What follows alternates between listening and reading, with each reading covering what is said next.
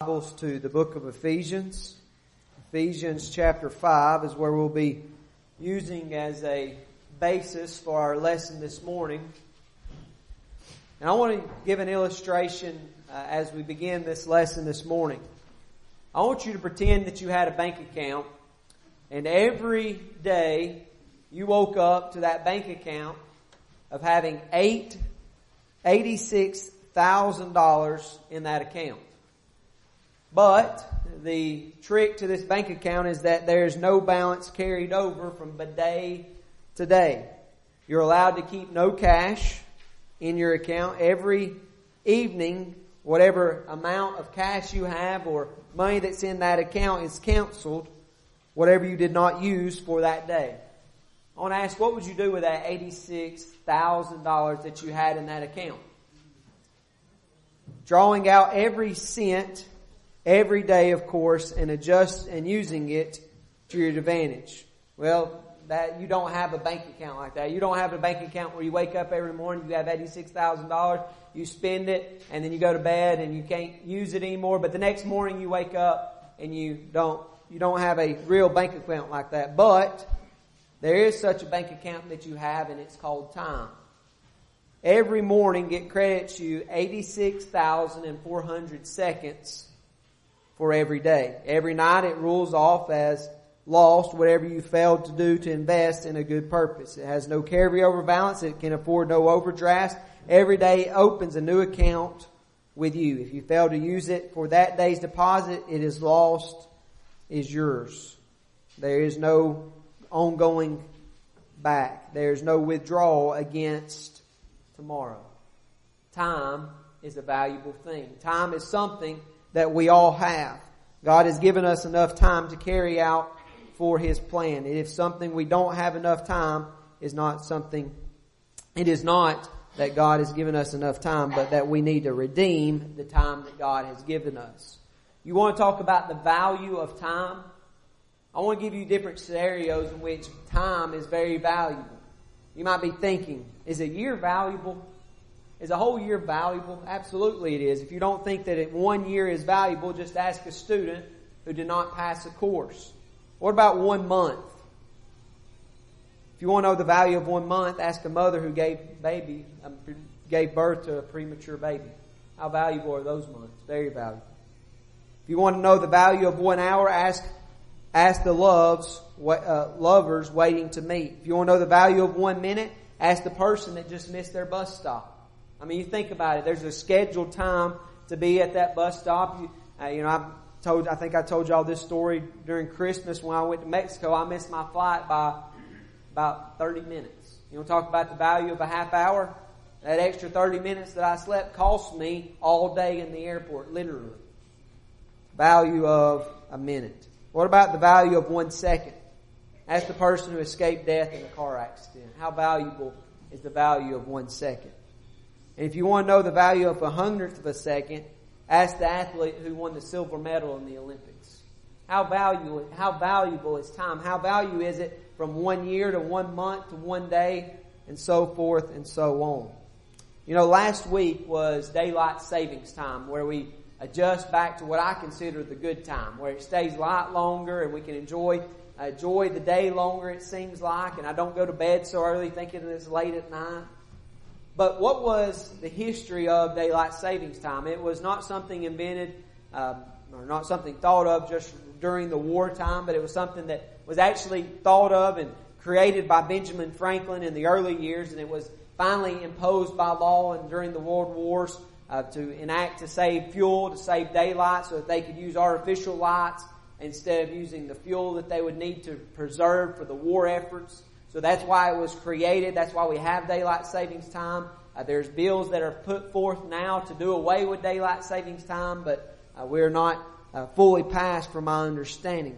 So I want to use that, the, the idea of daylight savings time, what we uh, just got out of last Sunday, as an idea for our lesson this morning. The Bible has a lot to say about time. You think about James 4 verse number 14. Life is a vapor that appeareth for a little time and then vanishes away. Go over to Psalms chapter 90. See what the psalmist said concerning the value of time. Psalms chapter 90 In verse number 12, there the psalmist said, uh, which is a prayer of Moses here. And notice what it says. So teach us to number our, notice it, days, that we may gain wisdom of So Bible has a lot to say about time. And our text that we're going to be looking at this morning, Ephesians chapter number 5, beginning with verse number 13, it has a lot to deal with time. Look at what the text says. Ephesians 5, beginning verse 13. But all things that are exposed are, are made manifest by the light, for whatever manifested is light. Therefore he says, Awake you who sleep, arise from the dead, and Christ will give you the light. Now look at verse 15. This is where it really uh, kicks in. See then that you walk circumspectly, not as fools, as wise. Verse 16, redeeming the time, because the days are evil. Therefore do not be unwise, but understand what the Lord of the will is. And do not be drunk with wine, in what is dispensation, but be filled with the Spirit. So as we look at this text, I want us to notice three points about redeeming the time. And what does it mean to redeem the time? How can we redeem the time? And so forth and so on. Number one, we can redeem the time by waking up. By waking up. Look at verse number 14. Therefore he says, awake you who sleep, arise from the dead, and Christ will give you the light. Friends, Christians need to wake up. There is a series of books that J.J. Turner has wrote. I've read uh, the one on preaching, and it is entitled Wake Up Preachers. And then he writes another one, Wake Up Elders, Wake Up Deacons. And the idea is, hey, we are living in a world where the church is, is diminishing, where the church is going downhill, where we, where we're losing leaderships like we talked about in our Bible class hour, and we need to wake up. We need sometimes a reality check. We, we sometimes think, well, the church is always you know, going to be fine and things are going to be dandy, but friends, we need to wake up. We need to get out of that daydream. We need to be back in reality where we can see the world for what it is, and that is a sinful, and that they need the gospel and the true gospel of Jesus Christ. Go with me over to Romans chapter number 13. Romans chapter 13, and look at verse number 11. Romans chapter 13 in, in verse number 11. Notice here what Paul says concerning this. He's, uh, he, he wrote the book of Ephesians and he, he is quoting from Old Testament there. Therefore he says, wake up. But notice what he says here in Romans chapter 13 and verse 11. He says, and do this, knowing that the time, that now is the high time to wake up out of your sleep. For now our salvation is nearer than when we first believed. And what is he saying there? Hey, we are closer to the day of judgment than we, when we became a New Testament Christian. Isn't that the truth? We don't know when the day of judgment will be. We don't know when the Lord is going to return. But one thing is for certain. We're closer today than we were yesterday. And because of that, we need to wake up. We need to understand, hey, the day of the Lord is at hand. We need to realize that every, that time is a gift from God. God has given us a gift, and it is called time. Now, God does not. Uh, God invented time. We see that He invented the week. You know, you see the days of creation. He has seven days. But God is not one that really keeps time, but He invented time. But He gives us time, and we need to use it to His glory. How much time do we spend on things such as social media, entertainment, different ideas that we like to do, things that we enjoy, but we make excuses on why we can't be committed to Jesus. You know, you know, preacher, I, I would help out with that, but I'm just so busy. You know, you know, I, I'd be there, but I got, I, you know, there's just something else I, I'd rather do or something I'd rather be at. The issue is the commitment. The issue is, you know, hey, well, you know, I go to church next Sunday. I can skip this Sunday. But that's a lie the devil wants us to believe. We need to be committed, fully committed, because we don't have much time left. We need to realize that we need to wake up. Wake up and see the world for what it is. Let me give you four reasons we need to wake up. Number one, we need to wake up because souls need to be saved. Souls need to be saved. You know, we, we recently went through Rob Whitacre and the House to House School of Evangelism school and the training that was in that. And one thing that Rob continued to emphasize was the declining of the Lord's church and its members. You know, we, we were on a decline already, and then COVID hit. How much more of a decline that it went through? It's a continual decline. People are falling away from the Lord's church. People are, are not coming, and we need to go to them. We need to go find souls that we can teach the gospel to because we don't have much time left. We don't know when the Lord's going to come. And because of that, we need to teach them the simple message of the gospel because souls need to be saved because we need to redeem the time. Number two, souls need to be made alive again. They need to be made back alive. I'm talking there about those that are Christians that have fallen away. Go with me to James chapter 5. I mentioned James chapter 4 earlier that life is but a vapor that appeareth for a little time and then vanishes away. But go over to uh, James chapter 5 and verse 19. We need to redeem the time because we need to find those who were saved that obeyed the gospel of Jesus Christ that have fallen away. Notice what it says here in James 5 and verse 19. Brethren, if any among you wanders from the truth and someone turns him back, let him who knows that, that he turned the sinner from the error of his way will save a multi, save a soul from death and cover a multitude of sins. Friends, we need to redeem the time because of that. We need to find those. We need to encourage those. We need to confront those as we talked about this morning in a loving and a contrite heart to redeem the time because we need to make souls back alive again. We need to wake up because the day of the Lord is at hand. You know, we, we're, pre, we're talking in the life of Jesus right now. Jesus' message was repent for the kingdom of heaven is at hand. They're talking about the church was going to be established and it was in near distance. But one thing that is at hand now, and we don't know when it's going to be, there's not signs like the world teaches us. There's not going to be these different uh, signs because Matthew chapter 24 says that no one knows the hour, no one knows the day in which the, the Lord will come back for his people. We don't know when, but we know that it's near. And we need to be prepared because we don't know when it's going to be. Friends, we need to wake up because the day of the Lord is at hand. And number four, we need to wake up because our days are numbered. Our days are numbered. You might be, you know, you might be looking at me and say, "Oh, you're just a young person," but my days are numbered. We don't know when our life on earth might be over. And because of that, because of the idea of, hey, we don't know, we need to make the most of what time we do have. We need to use the time that we do have to wake up and get to work for the Lord. We need to wake up and evangelize and save the lost and seek and save the lost. Going back to our text here in Ephesians chapter 5, we need to understand we gotta wake up. We gotta wake up and see the world for what it is. We gotta wake up and see reality. But number two, we need to redeem the time by walking.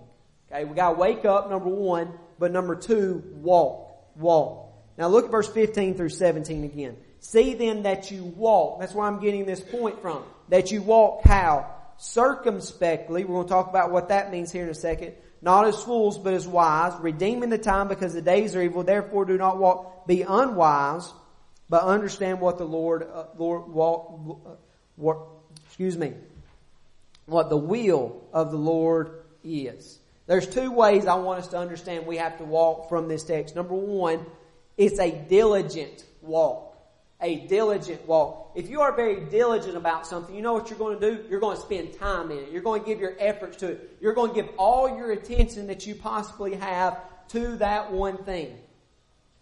You know, Paul said to be diligent, right? 2 Timothy 2 and verse 15. The King James Version there says, study to show thyself approved unto God. But the New King James says, give thyself diligent to. And what does that mean? Give attention to. Make sure you are giving your full focus to it. So here we understand this is a diligent walk. The first word here in verse number 15 of Ephesians 5 is the word see. And that word literally could be translated observe. Uh, open, you know, we talked about in verse 14, uh, wake up, and the idea of waking up is seeing, observing. So here in verse 15, the first thing we have to understand is we gotta observe. We gotta look around.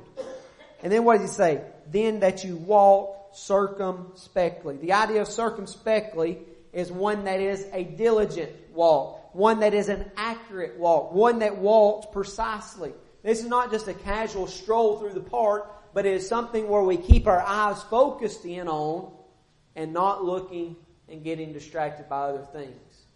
You know, a, a, a casual walk, what do you do? You observe everything around you, right?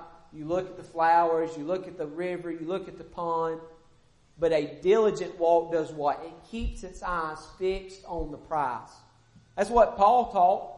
Hebrews chapter 12 verse number 1 and verse number 2. Therefore, seeing that we are surrounded by such a great cloud of witnesses, let us therefore look unto Jesus, who is the author and finisher of our faith, who the joy that was set before him endured the cross, despising the shame, and is now sat down at the right hand of the throne of God. And what's the idea there?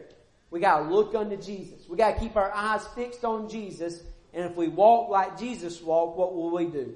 We'll do just that. The, uh, the same idea is found in 1 Corinthians chapter 9 and verse number 27. Therefore we all run a race, right? We all run to obtain a prize. And the idea there is we got to keep our eyes fixed on the prize. If we're going to walk circumspectly, we're going to walk accurately, we're going to walk with diligency, and that is to keep our eyes fixed upon the prize that is ahead. We're not going to get distracted by the things that are around us. We're going to stay in our lane. We're not going to get disqualified, and we're going to do that. The idea here of walking circumspectly is the idea of walking diligently. Somebody said this, it is to give attention to the way we walk in this work, or to walk accurately and precisely. I want you to think about somebody that is walking on a tightrope. How are they, how are they to walk? They're, they're doing it very carefully to making sure they're keeping their balance. Because one little slight move, what happens? They're falling overboard. They're, they're going down, right? They have to give a lot of diligence. They have to give their full attention to it. They, have, they cannot make the slightest mistake. In our Christian walk, we have to be like walking on a tightrope. We have to be very, very careful that we do that. We have to be careful because the devil is a roaring lion seeking whom he may devour. 1 Peter chapter 5 and verse number 8. We have to understand that temptation is all around us. James 1 verse 14 that the devil wants us to draw us away when lust is conceived and give, gives forth birth and it is sin. We have to understand those things that we are to give a diligent walk. We understand there in James 1 verse 14 the idea of drawing away is to purr, to, uh, to lure upon prey from its hiding place and entice is to catch by bait. And that's what the devil wants us to do. The devil wants us to get distracted. It wants us to walk just casually instead of diligently. Because once it gets our attention over here, what does it do? It's going to pounce upon us like prey, and it's going to pull us in like bait. And that's what the devil is going to do with temptation and things that surround us. Not only is it a diligent walk we have to do, but number two, it is a discerning walk, a discerning walk. Discerning means making sure you decide what is right and what is wrong. Notice how this text concludes here in verse 15 or verse 16. It says, redeeming the time because the days of evil. Therefore do not be unwise, but understand what the word of the Lord is. The idea of discerning is saying, hey, this is wise, this is right, and this is unwise, this is not right. You know, the, the story that we sing so many times at Vacation Bible School, the wise man built his house upon the rock. What was the wise man's foundation built upon? It was built upon the truth of God's Word by hearing and doing it. And that's what he's saying here. Say, hey, we need to discern. We need to understand what the Word, the will of the Lord is. The idea of redeeming is to buy up and deliver from loss. You know, if you, if you see a coupon what does it many times say on that coupon? Redeem your purchase at such and such.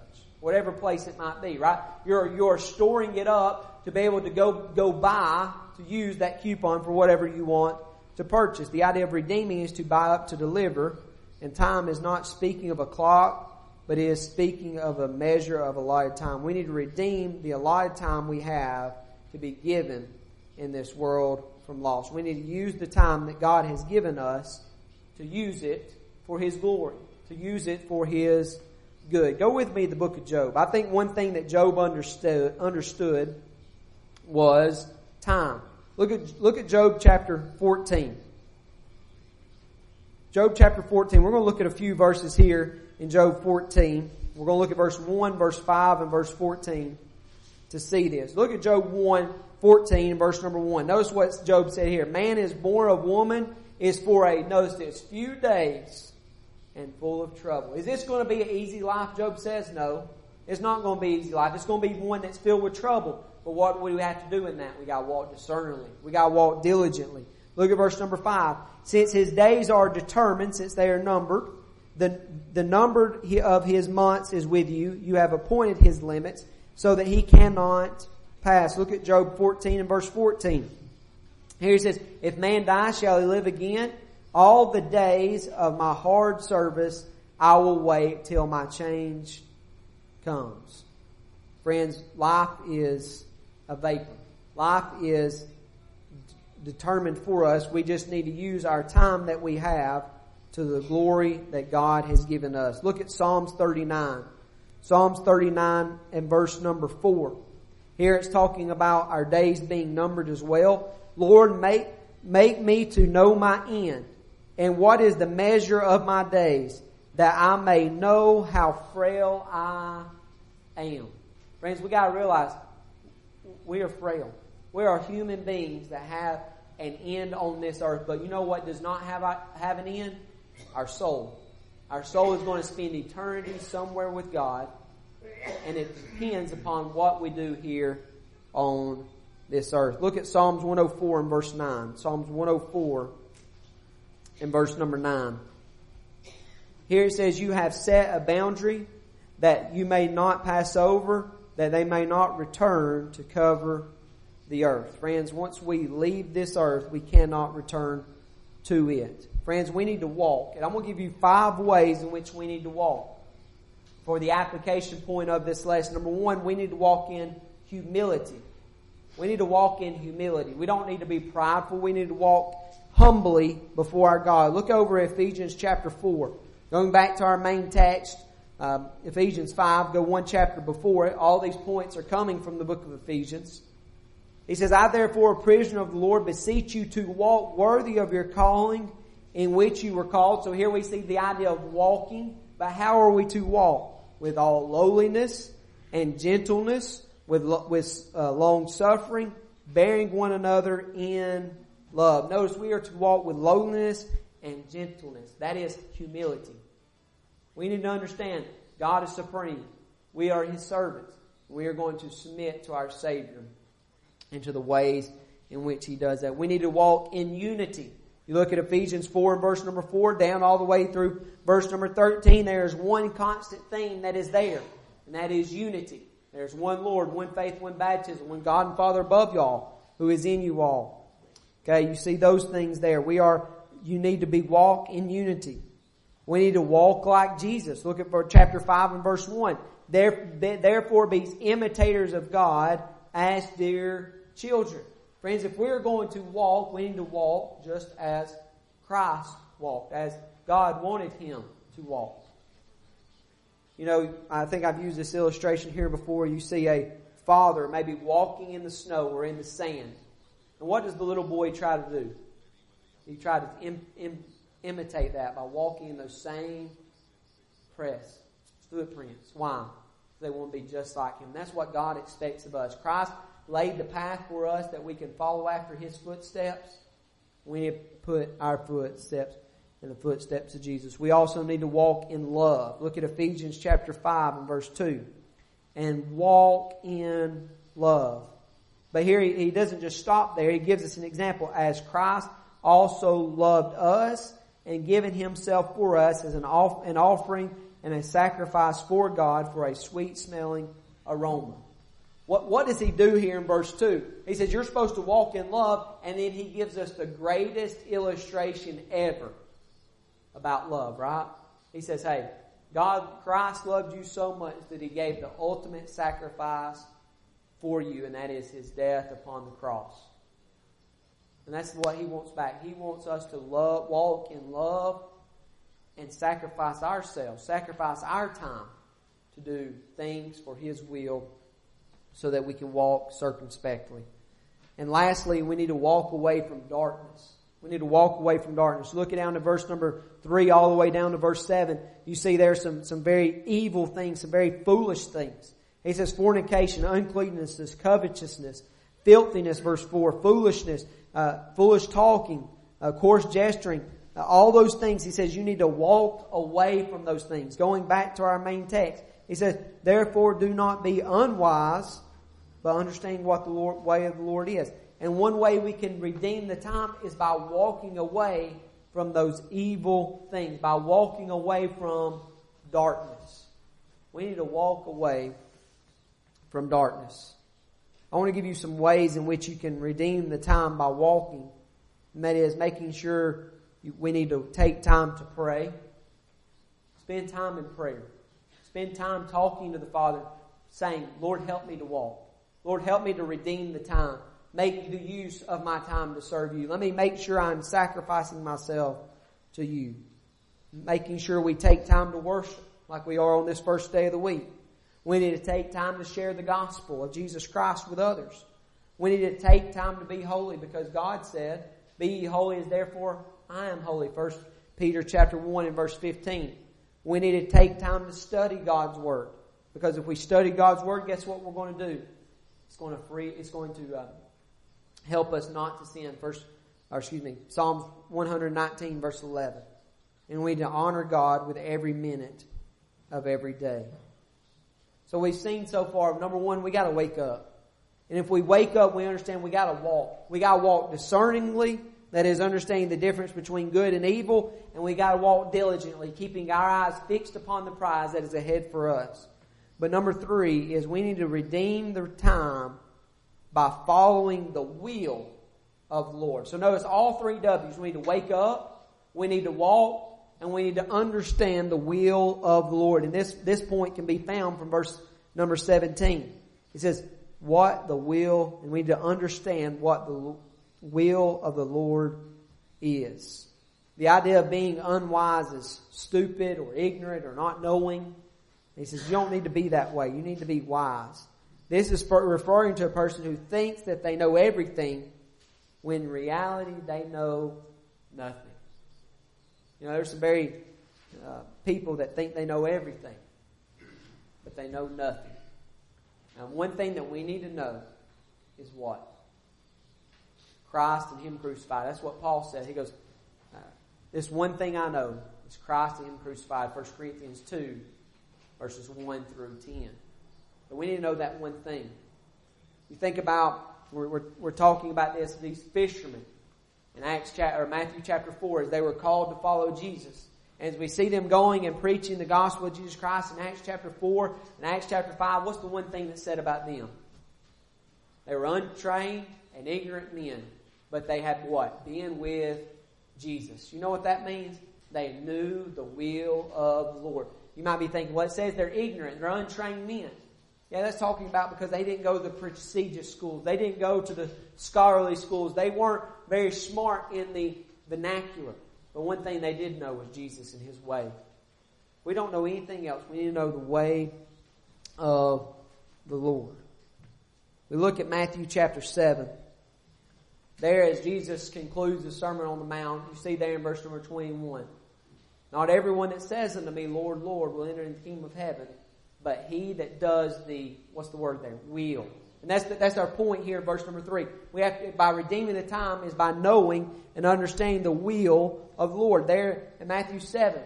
Not everyone that says unto me, Lord, Lord, will enter the kingdom of heaven, but who will enter into the kingdom of heaven? Those that do the will of the Father that is in heaven.